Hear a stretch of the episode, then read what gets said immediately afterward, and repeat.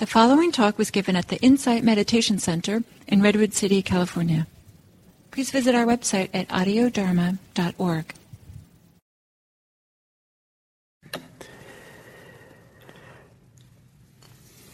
So, hello. So, in the Buddha's teachings on the four foundations of mindfulness, on the section of mindfulness of the body, he has an exercise on what's generally called the four elements.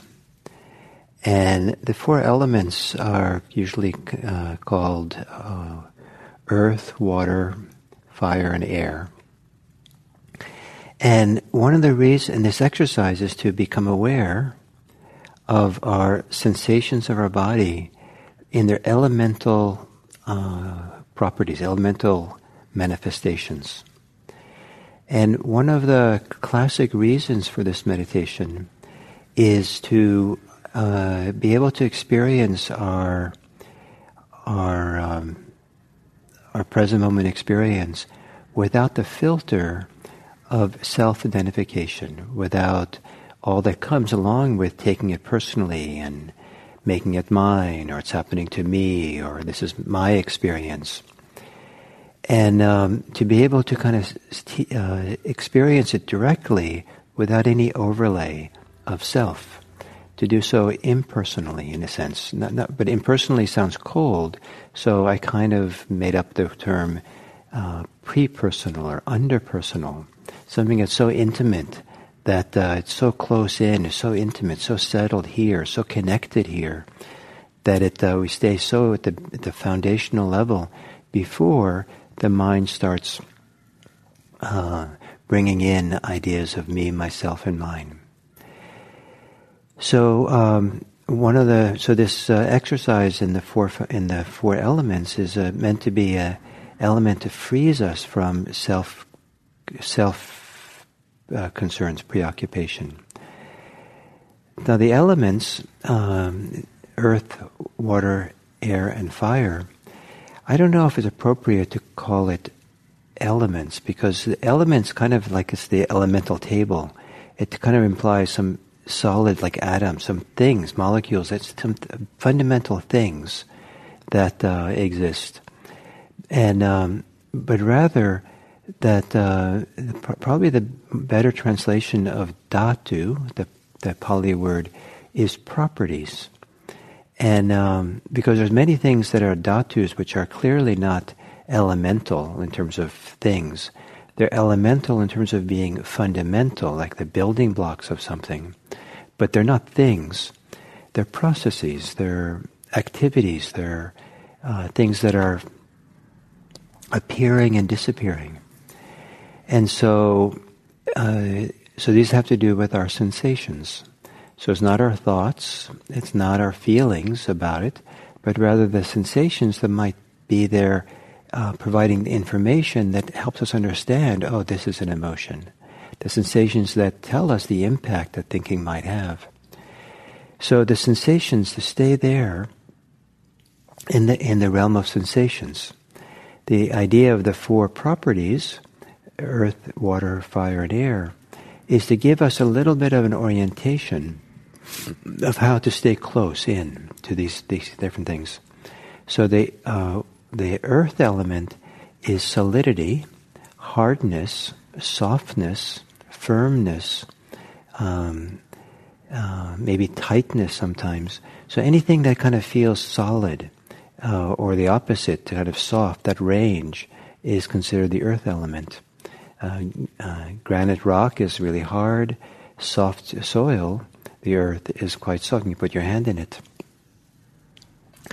Water, uh, the water element is one of the harder ones to experience, but the way that the tradition holds it up is that uh, its fluidity, uh, a kind of fluidity where the, the fluid kind of holds together. That's what fluid is. It's kind of water has a very little of uh, force that keeps the molecules connected to each other um, the spit in your mouth has more stickiness to it to itself, and um, and you know so so things that hold things together, keep things kind of coalesced. Um, so um, it's a little bit hard to feel and experience, but maybe you get the idea. And then um, there's uh, fire, which is a temperature, hot and cold, and um, and then um, then uh, there's the air element. The literal uh, word in Pali is not air. We say air, but it's wind. And then it's easier to understand that the elemental is uh, level here is has to do with movement. So uh, any movement we have in the body, um, uh, as we're sitting still, for example, and there's some kind of movement, that's the the wind element moving through us. And um, the um, so the um,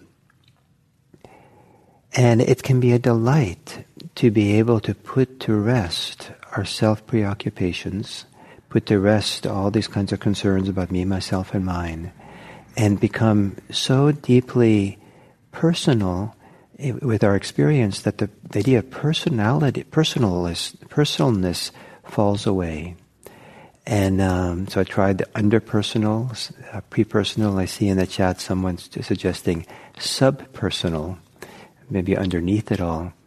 Um, and um, but this is where the the idea of it's so personal. The idea of personal personal uh, falls away. It's kind of like some people may have, maybe have the experience of being in your home or in your bedroom.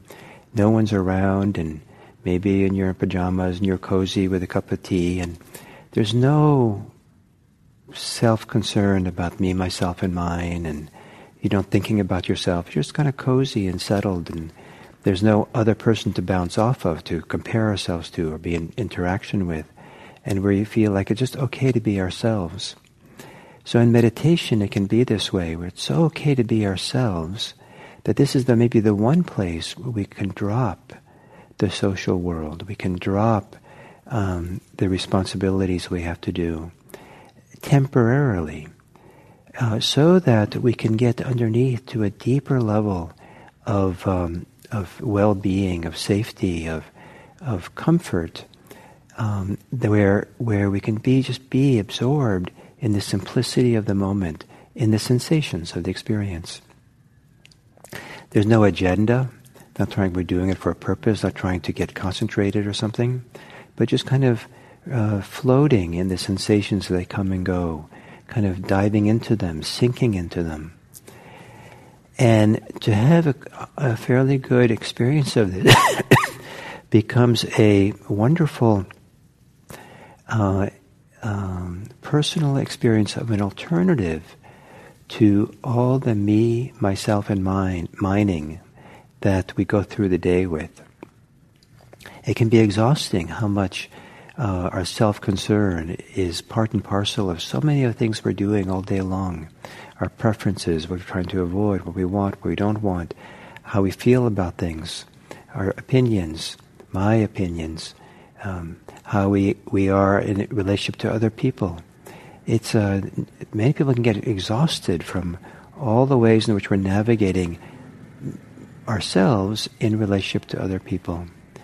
And with challenges that we have in our lives, uh, challenges tend to evoke a strong sense of self because the challenges often has some personal quality. I have to figure out, I have to, it's happening to me or I'm responsible, I have to figure something out. And so this emphasis on ourselves as the agent or as the victim or as something kind of elicits more self. Some of that's okay, but it's really nice to know an alternative.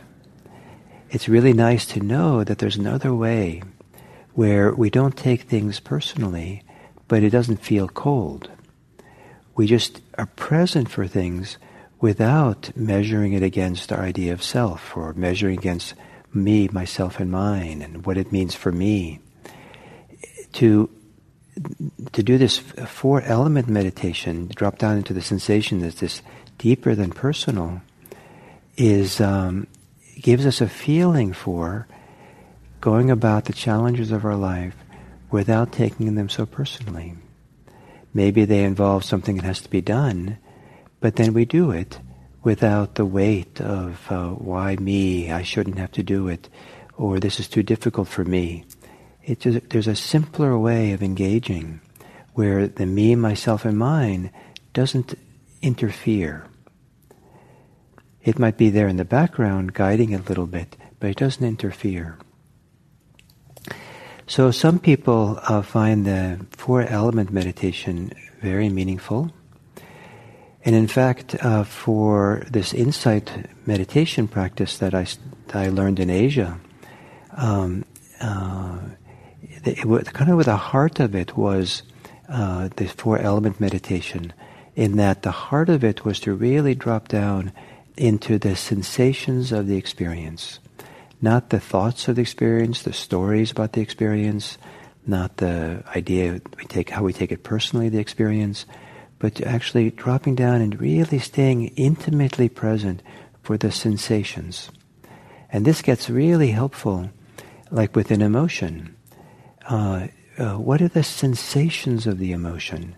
And to course and travel and feel the sensations of the emotion. What are the sensations connected to thinking? What are the sensations involved in activity and movement that we're doing? And to spend some quality time in this subpersonal realm of just the sensations is quite freeing. And the freedom of self that it provides then becomes a reference point to much better understand how much extra self we bring along as we go about our life, including with our challenges. So, um, so you might, uh, if you feel inclined, uh, see if you could find a way to settle in in some nice way at home or somewhere for a few minutes here and there to see if you can be so at ease that you stop taking anything personally. It's just nature operating through you, just nature operating in this body that's here. And in not taking it personally, not being aloof or cold, but rather diving in to the sensations, diving into the, the basic fundamental building blocks of sensations from which we build our interpretation of life. And um, and see what that see if that teaches you something about a, a, less self-concerned way of being in the world. It's invaluable to do when we have challenges, because the challenges that um, that we have that um, get mixed up with self preoccupation, those challenges become much more difficult. But the less self there can be, self, um, the agitation of self, uh, the easier it is to take care of challenges in a responsible way. So thank you. Um, so the end of the week, this Sunday at IMC, we're going to have a um, community meeting. I think the first in-person community meeting since the pandemic. I know many of you are far away, but some of you are close by, and uh, we're having it at about eleven o'clock, which is um, um, you know after the er, the usual Sunday morning program. And there's no need to register to come to the community meeting. You can just come to it you do need to register to come to the the Dharma talk, um, and uh, so um, and uh, we'll talk about IMC. We'll talk about the pandemic. We'll talk about uh, our COVID protocol and maybe changing it.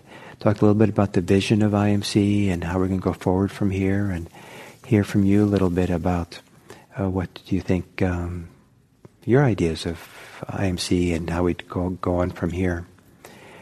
And then in um, in about a month, we'll do a similar kind of community meeting for the online community, and we'll do it on Zoom.